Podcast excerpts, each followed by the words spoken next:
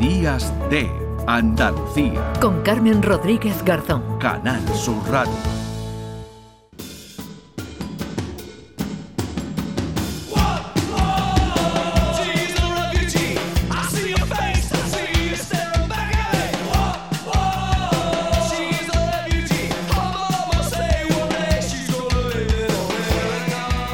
Más de diez meses después del inicio de la guerra en Ucrania por la invasión de Rusia, España ha concedido más de 160.000 protecciones temporales a refugiados ucranianos, 63,4% son mujeres y poco más de un tercio menores. Estamos hablando desde el pasado 10 de marzo, cuando la Oficina de Asilo y Refugio del Ministerio del Interior y la Policía Nacional comenzaron a tramitar y, como decimos, han concedido ya más de 160.000 protecciones. España se sitúa entre los países europeos que más ha acogido a ciudadanos y residentes en Ucrania. Valencia, Cataluña, Madrid y Andalucía son las comunidades en las que se han tramitado y concedido más eh, protecciones temporales. Todas tramitadas conllevan el permiso de residencia y para los mayores de edad de trabajo, pero la guerra continúa y hay quienes todavía tratan de huir de las bombas, de la muerte y del duro invierno. Hablamos a esta hora con María Jesús Vega, que es portavoz de ACNUR en España. María Jesús, ¿qué tal? Muy buenos días.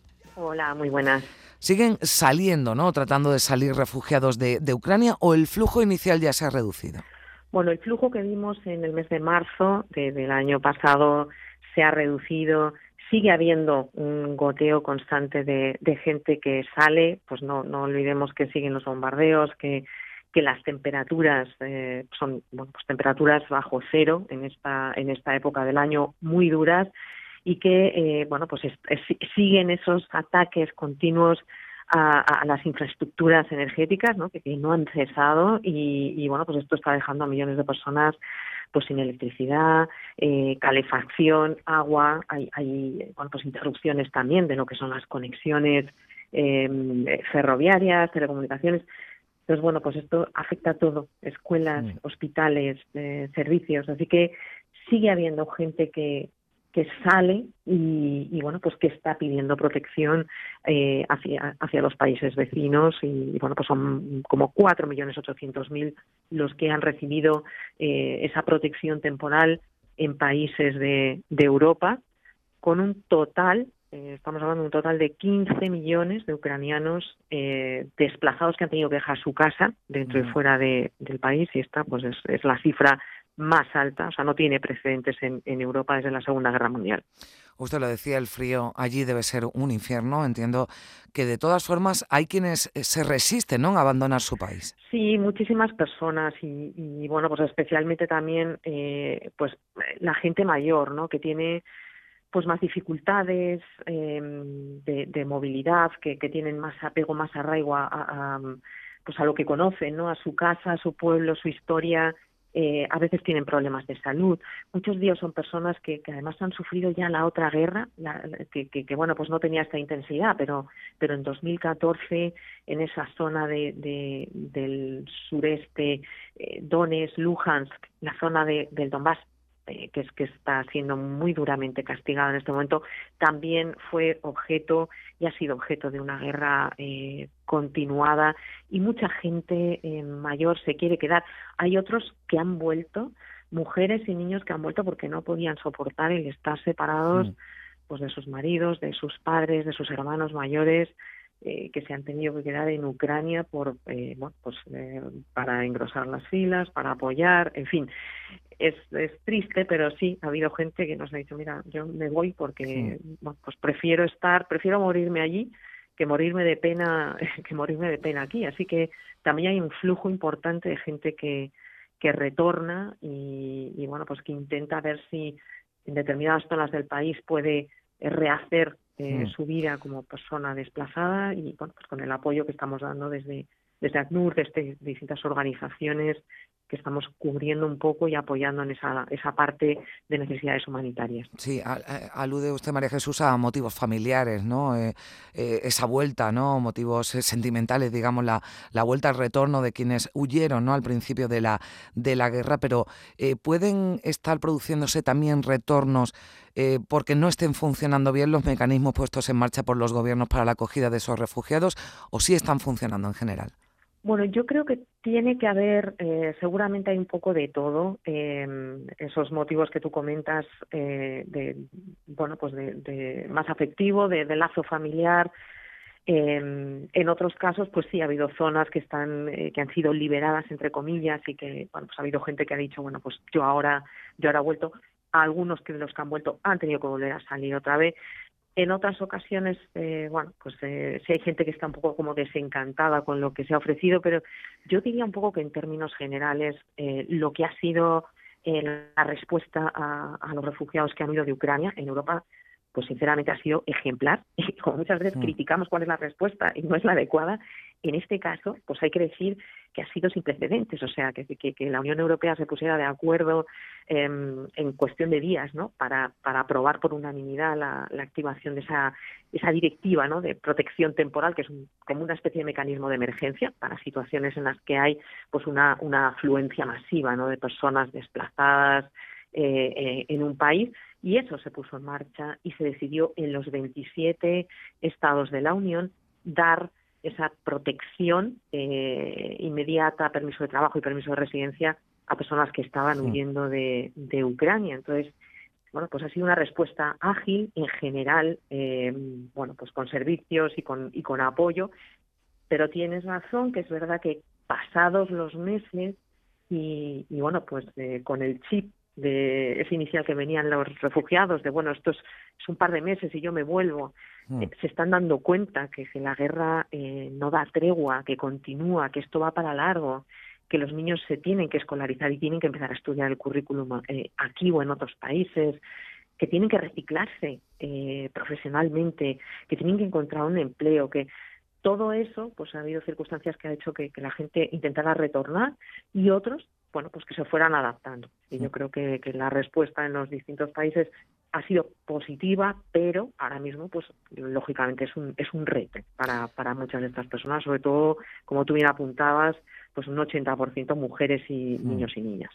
Hay, hay más casos, pero hace un par de semanas hablábamos aquí en Días de Andalucía, en Canal Sur Radio, con, con Vitali, que es un chico ruso de 28 años que había huido de Rusia para no participar en la guerra contra la que está, quiere entrar en España, porque aquí eh, vivió muchos años con una familia de acogida en, Sevilla. Les han llegado casos similares como, como este, como el que, el que le, cuento rusos que han huido ¿no? de Rusia porque están en contra de la guerra, porque no quieren participar en esa invasión de Putin? Sí, a han llegado eh, casos, no, no en exceso, pero, pero pues ha habido en torno a 1.500 personas eh, procedentes de, de Rusia que, que, han pedido algún tipo de protección aquí en, en España.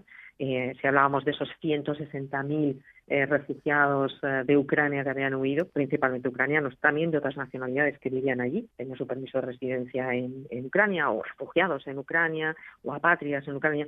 También ha habido algunos rusos que, que han llegado, eh, como digo, pues en torno a 1.500 personas y bueno pues eh, muchos de ellos eh, pues alegan no estar de acuerdo con, eh, con, la guerra no querer participar en, los crímenes el tener familia además en Ucrania y suponer eso bueno pues un poco una guerra fratricida. Y bueno hay personas que han pedido esa esa protección y las autoridades bueno pues lógicamente tienen que estudiar sus casos su, su situación ver las alegaciones y, bueno, pues a quien corresponda el concederles también eh, pues esa protección, la protección del asilo, del refugio, esa protección temporal, que lo que hace es evitar que te retornen a tu país de origen mm. en contra de tu, de tu voluntad. Así que, bueno, pues eh, en eso están en este momento las autoridades y eh, nosotros, desde nuestros equipos que están también en esos centros de reflexión y asesoramiento, en esos CREADES de Madrid, mm. Barcelona, Alicante y Málaga, pues eh, seguimos dando asesoramiento a la gente que llega, pregunta por derechos, por, eh, por educación, por, por el tema de ayudas, preguntan por reunificación familiar y seguimos con, con esos equipos ayudando en a gente que llega y también en temas de, de formación sobre asilo, género, mm, bueno, eh, evitar también esta esas situaciones eh, a veces de trata, identificar, identificar menores no acompañados y bueno, pues eh, continuamos apoyando a las autoridades que son las responsables ¿no? de, este, de este trabajo, Ministerio de, de Inclusión, el Ministerio también de, Interior en cuanto a las peticiones de asilo y protección temporal. Estamos eh, hoy en el calendario ortodoxo, se celebra la, Navidad este, este 7 de enero, así que bueno, pues ucranianos y también eh, rusos ¿no? y otros eh, países que se rigen por ese calendario ortodoxo tienen ahí esa fiesta de Navidad. Sí es verdad que hemos visto algunas informaciones de que los ucranianos, al menos algunos de los que estaban aquí en España, habían celebrado la Navidad el 25 de diciembre ¿no? para huir de esa influencia rusa, pero em, bueno, em, ahí está, ¿no? E, este 7 de enero la, la, la Navidad ¿no? ortodoxa. Sí, efectivamente, son eh, millones de personas las que las que la celebran en Ucrania, en, Rusia. Bueno, nosotros eh, estamos celebrando eh, la nuestra, hay gente que, que, continúa ¿no? esa celebración. Yo creo que lo que sí que es importante es que no perdamos de vista que aunque haya un día sin bombas, esto continúa, es una carrera de fondo. yo creo que lo que nos hace falta es que la guerra se detenga, que, que pare eh, los, los ataques, eh, que la gente pueda eh, reconstruir y, retornar, que podamos también quienes estamos trabajando allí llevar esos convoys de, ayuda humanitaria, ¿no? Que, que a veces ahora en zonas que ya están desalojadas y accesibles, pues tienen el riesgo de que están sembradas de minas y cada vez más. Entonces, mm. bueno, pues yo creo que hay que pedir eh, que mientras tanto, mientras tanto ese, ese apoyo y esa solidaridad tan impresionante que han manifestado eh, pues muchos, eh, mucha gente aquí en España, que se, que se mantenga, que se mantenga el apoyo de las instituciones cuando las cámaras ya se van retirando, ¿no? que sea, que sea sostenible, que siga siendo apoyada. Y yo pido, pues eso, por apoyo a los ucranianos, pero pero también quiero pedir para, para esa, ese apoyo a personas de otras nacionalidades que también están eh, aquí en España, que han llegado huyendo pues, de guerras, de, persecución de, diferentes tipos y que también están en una situación complicada, pasan su, su Navidad ¿no? de, de, la manera que pueden y, y, bueno, van a necesitar también ese apoyo para poder contribuir a la sociedad, que es lo que ellos quieren, ¿no? pudiendo eh, pues poner un poco al servicio su, toda su riqueza no personal, eh, cultural y, profesional, eh, que es gente que, que, vale muchísimo y que bueno pues están a deseo de poder demostrar lo que lo que valen si les apoyamos un poquito. Mm, pues eh, nos vamos a quedar con ese deseo. Ya ha terminado la Navidad, digamos, en el calendario católico, pero hoy es la Navidad ortodoxa, así que también nos sumamos a ese deseo que siga la solidaridad y sobre todo, y ojalá que en este 2023, si más pronto que tarde, podamos decir que la guerra, que el conflicto ya, ya ha terminado. María Jesús Vega, portavoz de ACNUR en España, muchísimas gracias por estar con nosotros. Un saludo. Gracias a vosotros. Adiós. Días de Andalucía. Con Carmen Rodríguez Garzón. Canal Sur Radio.